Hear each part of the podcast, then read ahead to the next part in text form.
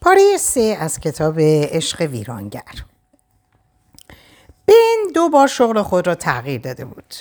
او بدون اون که مشورتی با جودی داشته باشه همواره در پی شغلی با پورسانت بیشتر میگشت. با اینکه درآمد بن هیچگاه قابل پیش بینی نبود اون احساس نگرانی نمی‌کرد و از اینکه گاهی جودی رو در این باره مضطرب میافت به شدت عصبانی می‌شد حال او با رفقای خودش و بدون جودی به تفریح می‌رفت و غالب شبها برای اعتماد به نفس بیشتر و کاهش استرس به افراد در مشروب خاری می پرداخت و به همین دلیل اوقات کمی را در کنار جودی میگذراند و در نتیجه این احساس به جودی دست می‌داد که از سوی بن ترد شده. اکنون جودی به طور فضاینده ای از روشی که بن در پیش گرفته بود خشمگین و اندوه زده بود. او با اینکه از التماس کردن نفرت داشت با التماس از بن تقاضا می‌کرد که در خونه بمونه و اونو ترک نکنه. و این چیزی بود که بن رو به خشم می آورد و سبب می شد که بیش از پیش اوقات خود رو در بیرون از خونه صرف کنه. دیگه بن به جودی نمی گفت که در بیرون از خونه چه می‌کنه و با چه کسانی معاشرت داره. جودی به وسیله های گوناگون تلاش داشت تا توجه بن رو به خودش جلب کنه. اما سودی در پی نداشت. یکی از دوستان جودی به اون خبر داد که بن غالب اوقات خود رو با زنان بیبند و بار سر می‌کنه.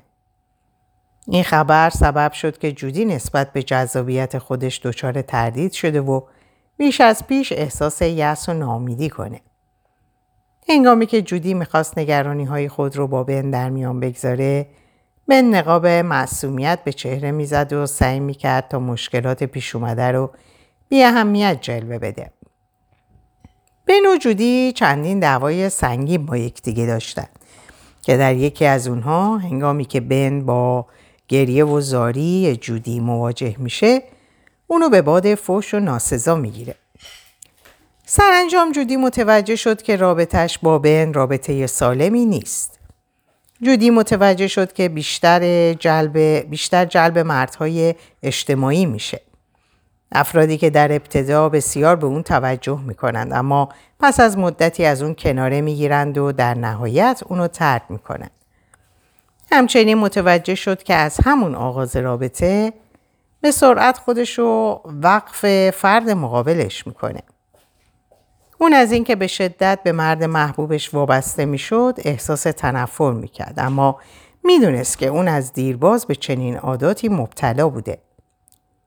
بن نیز پذیرفت که تمام روابطش با زنان کوتاه مدت بوده و از این متعجب بود که چرا تمام زنانی که با اونها وارد ارتباط شده همگی زنانی وابسته و نیازمند به توجه بسیار بودند. اون در آغاز همه آغاز همه روابط خود گمان می‌کرد که با زنی مستقل و متکی به خود وارد ارتباط شده اما در نهایت متوجه می‌شد که با زنی وابسته و توجه طلب وارد ارتباط شده که بیش از توان بن از اون خواستار توجه و مراقبته. در داستان بن و جودی می توان به مواردی اشاره کرد که هر فرد سالمی با مشاهده اون از ارتباط با فردی آنچنان اجتناب می کرد. هنگامی که شما به گذشته برمیگردید و به رابطه خود با فردی دارای اختلال شخصیت نگاه می کنید ممکنه از خودتون تعجب کنید که چطور تونستید چنین فردی رو برای ازدواج انتخاب کنید. اما حقیقت اینه که چنین کاری به آسونی انجام می‌گیره به ویژه اگه شما بارها در طی یک الگوی رفتاری تکرار شونده یکی پس از دیگری جذب افرادی شده باشید که به یک نوعی اختلال شخصیت دچار اختلال شخصیت هستند. در این فصل ما به دلایلی اشاره خواهیم کرد که ممکنه موجب جذب شما به سمت افراد دچار اختلال شدید شخصیت شه. اگه شما در گذشته به طور مداوم از روابط عشقی خود آسیب دیدید، سعی کنید که صادقانه هر یک از دلایل مزبور رو مورد بررسی قرار بدید. اگه شما در حال حاضر نیست درگیر یکی از همین نوع روابط ناخوشایند هستید، از خودتون بپرسید چه چیزی شما را مجبور به موندن در چنین رابطه زیان آوری می سازه. و اگه شما هنوز چنین روابطی رو تجربه نکردید و قصد دارید که وارد این گونه روابط زیان آور نشوید خوندن این کتاب به شما کمک خواهد کرد که با شناسایی نقاط کور خود پیش از شکلگیری چنین روابطی از ورود به اون خودداری کنید. نه دلیل اصلی که سبب جذب شما به سمت افراد دارای اختلال شخصیت میشه. دلیل شماره یک به نظر می‌رسه که در همون برخورد اول افسون اون شدم. همه ما در آغاز یک رابطه به ویژه رابطه با جنس مخالف سعی می‌کنیم که به بهترین نحو عمل کنیم. در چنین مواقعی ما برای اینکه فرد مزبور رو شیفته خود کنیم تصویری خوشایند از خودمون رو به نمایش می‌ذاریم و عادات بد و قسمت های ناخوشایند از گذشته خود رو پنهان می‌سازیم. جالبه بدونیم که فرد دارای اختلال شخصیت نیست در برخورد با شما همین شیوه رو در پیش می‌گیره. همچنان که در مورد بن و جودی گفته شد اونها نیز در مرحله اول آشنایی از اینکه فرد مقابل از تمام ویژگی ها و گذشتشون اطلاع یابه اکراه داشتند. در نتیجه از آشکارسازی و بیان اون خودداری کردند. بن مشکلات شغلی، رنجهای دوران کودکی و روحیه خلافکار خود رو از جودی پنهان داشت. به خوبی روشنه که اگر بن چنین حقایقی رو با جودی در میان میگذاشت اونگاه احتمال اندکی وجود داشت که جودی بخواد به چنین رابطه ای ادامه بده.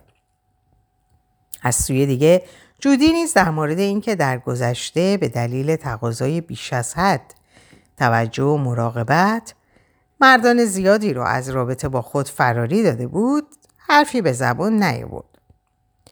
همچنین همه ما نه تنها تمایل داریم که نقاط ضعف محبوب جدید خود رو نادیده گرفته و یا اونها رو کم اهمیت تلقی کنیم بلکه در مقابل تمرکز خود رو معطوف یک یا دو ویژگی مثبت اون می‌کنیم. نادیده گرفتن و یا کم اهمیت انگشتن نقاط ضعف فرد محبوب تا اونجایی ادامه خواهد یافت که دیگه تا به تحمل اونها رو نداشته باشیم.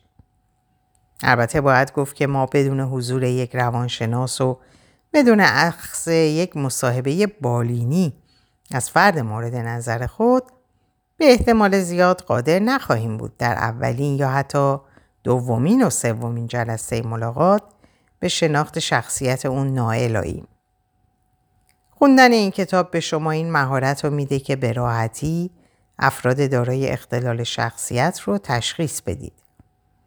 البته ناگفته نمونه که حتی روانشناسان ماهر نیست برخی مواقع در همون جلسه اول قادر به شناسایی این گونه افراد نمیشن و تنها پس از گذشت چند جلسه اندک اندک ویژگی ها و رفتارهای نابهنجار فرد دارای اختلال شخصیت خودشون رو به نمایش می‌ذارن. بنابراین شما از اینکه چرا نتونستید در همون آغاز آشنایی شخصیت نابهنجار محبوب جدید خود رو تشخیص بدید زیاد تعجب نکنید. اگر یه فرد دارای اختلال شخصیت فردی باهوش و اجتماعی باشه در مراحل اولیه آشنایی به راحتی می‌تونه رفتارهای بیمارگونه خود رو از چشم فرد مقابل خود پنهان سازه. با چنین اوضاع و احوالی شما چی می‌تونید بکنید؟ در پاسخ به شما توصیه میشه که این فصل رو تا پایان اون بخونید تا بدین وسیله با انواع مختلف اختلالات شخصیت آشنایی یابید. همچنین سعی کنید در مرحله اولیه یک رابطه عاطفی تصمیم قطعی خود رو نگیرید و این مرحله رو تا گرفتن یک تصمیم معقولانه طولانی سازید. دلیل شماره دو به نظر می‌رسه دچار دید تونلی شدم. در ابتدا چه چیزی در فرد مقابل شما هیجان زدتون می‌کنه؟ در همون ابتدای آشنایی چه صفات یا رفتارهایی شما را مجذوب اون کرده و به شما این امید و میده که می‌تونید آینده خوشایندی با اون داشته باشید. زیبایی چهره، بلندی قامت یا اندام ازولانی آیا اون فردی برونگراست یا فردیه که با داستانهای جالب خودش شما رو سرگرم می‌کنه؟ آیا اون فردی ساکت، موقر و اسرارآمیزه که شما رو مشتاق شناخت هرچه بیشتر خودش می‌کنه؟ آیا فردیه که توجهی به شما نداره و این شما رو مصر می‌کنه که سعی کنید به طریقی توجه اونو به خودتون جلب کنید؟ همه ما مجذوب جنبه هایی از ظاهر، شخصیت یا رفتار جنس مخالف خود میشیم و همزمان از دیدن جنبه های تعمل برانگیز اون باز میمونیم. اگه یه ویژگی ظاهری یا رفتار خاصی در فرد مزبور ما رو به شدت شیفته اون کنه این امکان وجود داره که شما دچار دید تونلی شده باشید. یعنی اینکه چون شما شیفته یک یا دو ویژگی کمینی فردی از جنس مخالف میشید این تمایل در شما به وجود میاد که نسبت به علائم هشدار دهنده در فرد مزبور شید. ممکنه شما مجذوب طرز صحبت کردن فردی با اختلال شخصیت ضد اجتماعی شید و همین سبب شه که شما شواهد آشکار مبنی بر فعالیت های خلاف قانون و سو استفاده های اون از شما و رابطه ای که با اون دارید رو نادیده بگیرید. ممکنه شما فریفته توجه بیدریق فردی با اختلال شخصیت وابسته شید و همین مانع خواهد شد که شما متوجه بشید که این فرد در آینده با چسبیدن مداوم به شما اسباب آزار و انزجار شما را پدید خواهد آورد.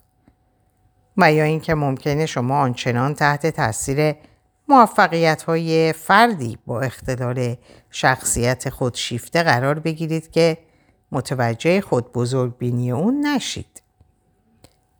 اگه شما از اون دسته افرادی هستید که مستعد برقراری ارتباط با افراد دارای اختلال شخصیت هستید از خودتون بپرسید چه چیزهایی در جنس مخالف شما را مجذوب می‌کنه چه چیزی سبب میشه در مرحله اول آشنایی؟ قوه تخیل و ارزیابی شما از فرد مقابل رو زائل سازه. چه نوع ویژگی های شخصیتی در فرد مقابل نگاه شما را تا حد دیدن نقاط مثبت اون محدود می‌کنه؟ چگونه می‌تونید این توانایی رو در خودتون به وجود بیارید که هنگام ملاقات همسر احتمالی خود سطح احساس شیفتگی خود رو کاهش داده و در مقابل گستره نگاه اقلانی رو افزایش بدید. در چنین مواقعی و پیش از اون که موضوع جدی بشه با چه کسی می‌تونید مشورت کنید؟ دلیل شماره سه من همواره به دنبال یک نوع خاص یک نوع خاص اختلال شخصیت هستم. اگه در خانواده ای رشد یافته باشید که والدین به ویژه والد جنس مخالف شما.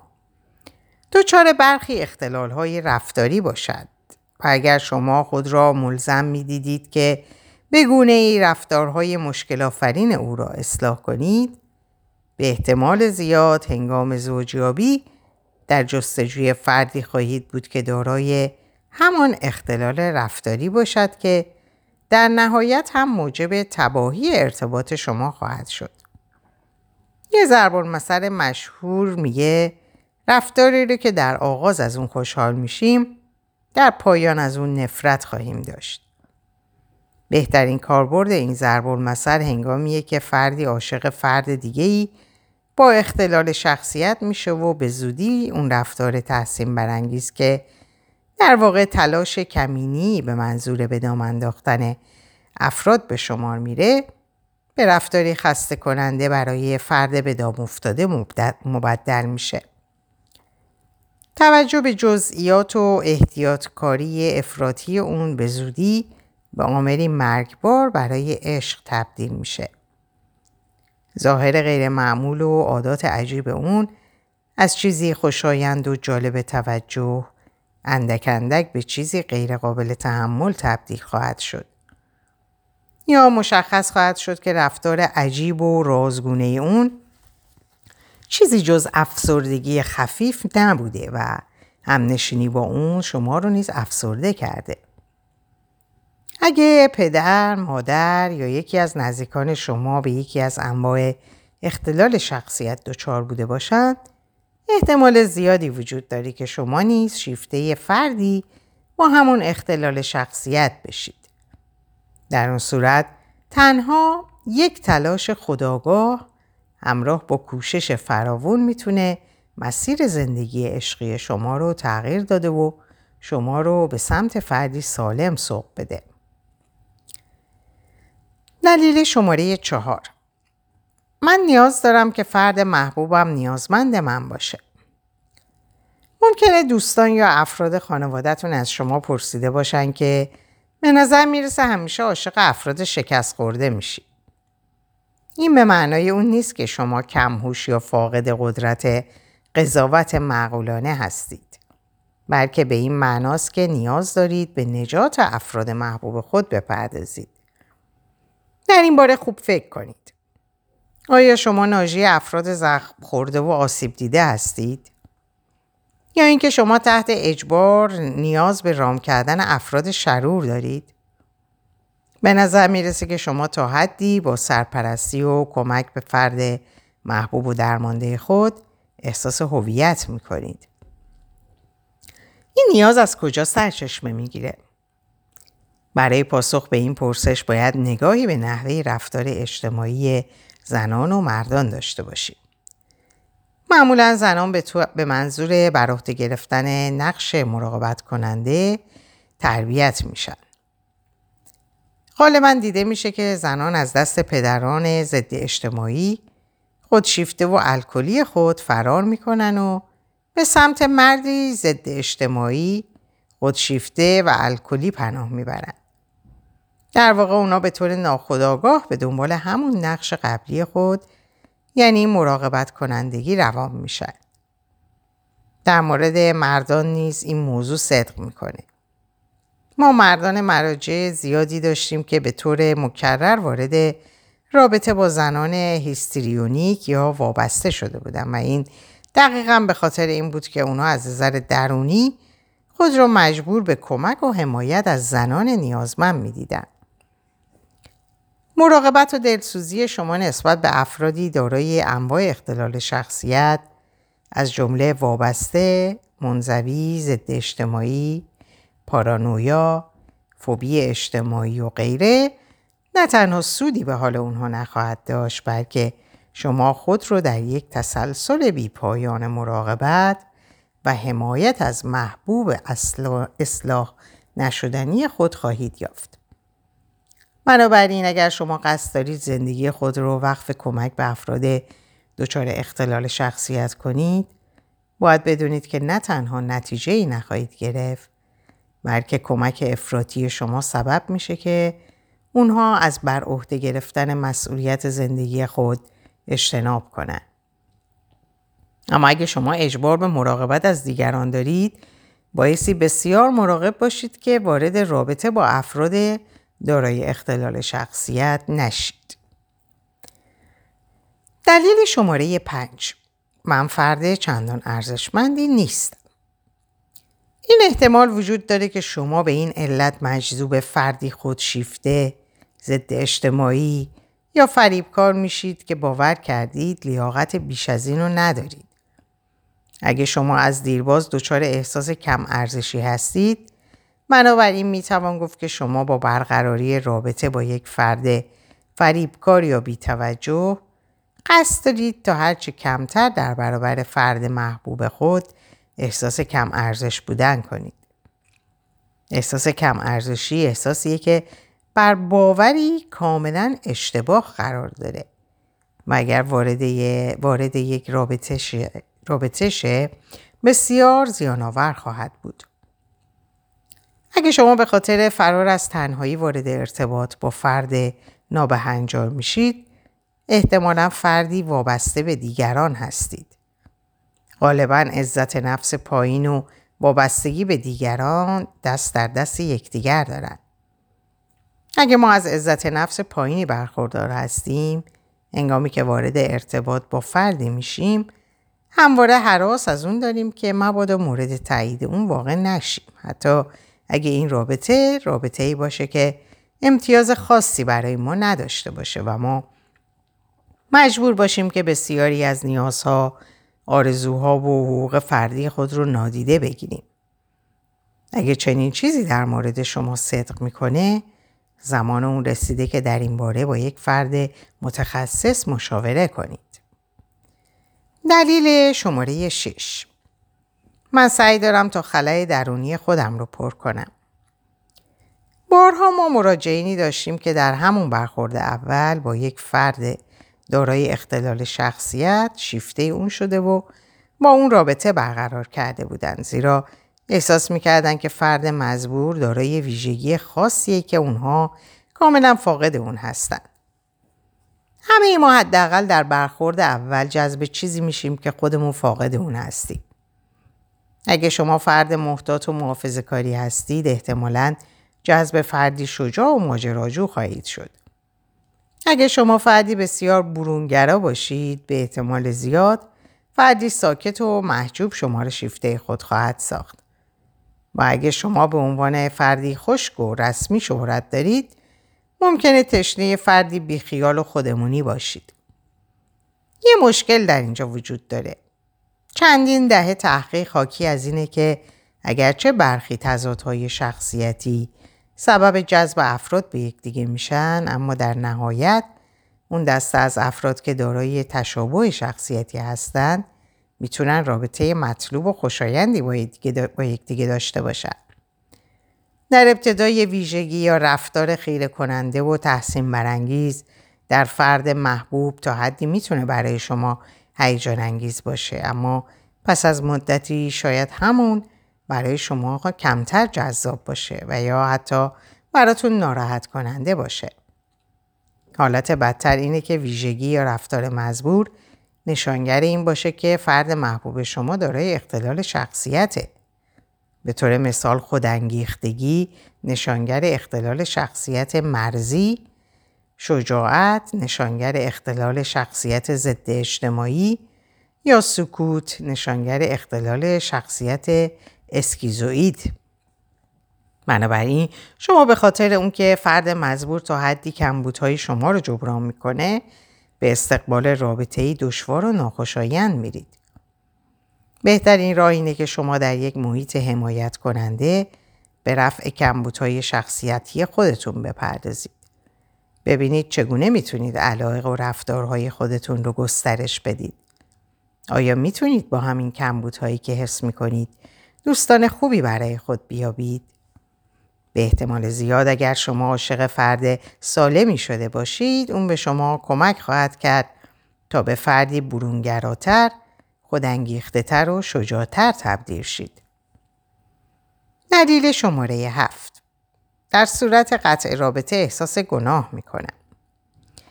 اگه مدت زیادیه در رابطه ناخوشایند با فردی دارای اختلال شخصیت قرار دارید از خودتون بپرسید آیا از اینکه اونو ترک کنید احساس گناه یا شرمندگی می‌کنید؟ بسیاری از افراد بزرگسال از ترک این گونه افراد اجتناب می‌کنن زیرا یک خود رو مسئول مشکلات فرد مزبور می‌دونن دو گمان می‌کنند فرد مزبور بدون اونها قادر به زندگی نیست و بنابراین ترک اونها کاری غیر اخلاقیه البته دلایل مزبور کاملا غیر منطقیه. مسلما اختلال فرد مزبور سالها قبل از آشنایی با شما شروع شده و پس از ترک شما نیز تا سالها بعد ادامه خواهد داشت. آیا شما همون ابتدا باید از اختلال فرد محبوب خود مطلع می شدید؟ البته که نه. به یاد داشته باشید حتی افراد متخصص نیز غالباً تا مدتی قادر به تشخیص اختلال اونها نمیشن. علائم اختلال شخصیت غالبا پس از طی مرحله اول رابطه خود رو به نمایش می‌گذارن. اگه شما هنگامی که قصد دارید به رابطه خود با فردی دارای اختلال شخصیت پایان بدید دچار احساس گناه و شرمندگی میشید. به ویژه اگه اکنون کار شما با اون به ازدواج نکشیده به شما توصیه می‌کنیم با یک فرد متخصص مشاوره کنید و بیش از این مسئولیت بیماری روانی فرد مزبور رو به عهده نگیرید. این فرصت خوبی برای شماست که پای در حمایت از خود و تفکرات منطقی بگذارید. دلیل شماره هشت شاید مشکل کاملا مربوط به فرد محبوب من نباشه. دلیل دیگه برای جذب شدن به سمت فرد دارای اختلال شخصیت می‌تونه این باشه که شما نیز تا حدی دچار اختلال شخصیت باشید. قبول این واقعیت می‌تونه تا حدی دردناک باشه اما دردناکتر اینه که شما متوجه بشید عادت به برقراری رابطه با افراد دارای اختلال شخصیت دارید. به طور مثال ما بارها در دفتر مشاوره خود با زنان و مردان دارای اختلال شخصیت وابسته برخورد می‌کنیم که با فردی دارای اختلال شخصیت به طور مثال ضد اجتماعی، خودشیفته مرزی، رابطه عاطفی برقرار کردن. گویا برای اونها برقراری رابطه با یک فرد حتی فردی که قادر به خوشحال کردن اونها نیست از سلامتیشون واجب تره. اگر موارد فوق در مورد شما نیز صدق می‌کنه زمان اون رسیده که به منظور خودشناسی به یک روان درمانگر مراجعه کنید. به یاد داشته باشید که بسیاری از صفات شخصیتی ما حتی اون صفاتی که در حال حاضر شما رو به درد سر انداخته در زمان کودکی شما صفات خوب و کارآمدی به شمار می رفتن. متاسفانه همچنان که ما بزرگتر میشیم صفات مزبور مانع از اون میشن که در روابط خود عمل کرد و قضاوت خوبی داشته باشیم. به طور مثال اگه شما به صورت فرد وابسته وارد ارتباط عاطفی با دیگران میشید به احتمال زیاد از ابراز نظر, ابراز نظر خودداری می‌کنید و هرچند به گونه های مختلف از سوی فرد محبوب خود مورد سوء استفاده واقع شید تا مدت ها پس از اون که فرد مزبور شما سلامت روانی خود را از دست بده همچنان در ارتباط با اون باقی میمونید. دلیل شماره 9 اتفاقی بود. برخی مواقع رابطه شما با فرد دارای اختلال شخصیت فقط به طور اتفاقی شکل می‌گیره و به این معنا نیست که شما همواره به دنبال چنین رابطه ای هستید. ممکنه شما روزگاری با فردی دارای اختلال شخصیت رابطه داشتید و حال از خودتون می‌پرسید چطور چنین اتفاقی افتاد. من که قدرت تشخیص خوبی داشتم و آدم سالم و از غیر سالم با آسونی تشخیص می‌دادم. اکنون نسبت به سلامتی روانی و قوه قضاوت خودت شک کردی. آیا این به معنای اونه که من به دنبال ایجاد رابطه با فرد افراد فاقد سلامت روانی هستم؟ در پاسخ به این پرسش باید گفت احتمالا نه. به یاد داشته باشید که برخی مواقع تشخیص اشکال ظریف اختلالات شخصیت در همون ابتدای رابطه بسیار دشواره و فراموش نکنید که افراد دارای اختلال شخصیت غالبا از مهارت دلربایی زیادی در ابتدای رابطه برخوردار هستند. بنابراین ممکنه که شما در ابتدای رابطه شیفته اونها شید و مدتی بعد متوجه این بشید که چطور از همون ابتدا متوجه علائم حاکی از عدم سلامتی روانی اونها نشدید.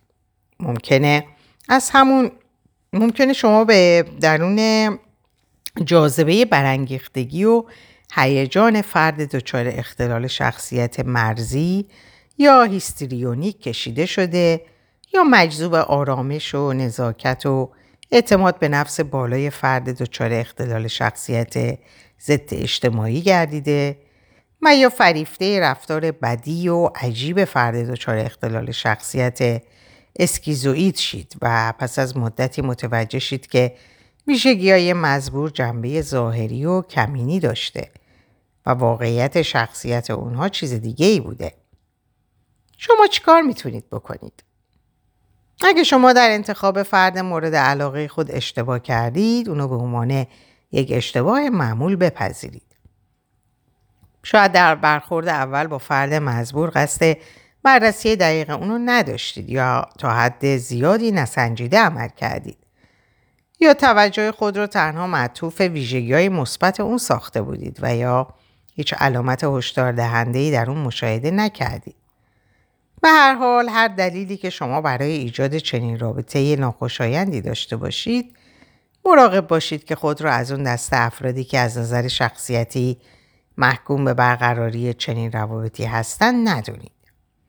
به شما توصیه میشه که این کتاب رو با دقت بخونید تا با شناسایی ویژگی های افراد دارای اختلال شخصیت در آینده از ایجاد روابط با این گونه افراد احتزاز کنید.